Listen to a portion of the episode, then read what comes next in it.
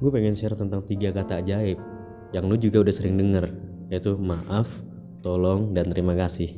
Tapi di sini gue pengen share tentang kata maaf, karena menurut gue tuh kata maaf itu unik banget. Dia bisa jadi penyembuh buat diri kita.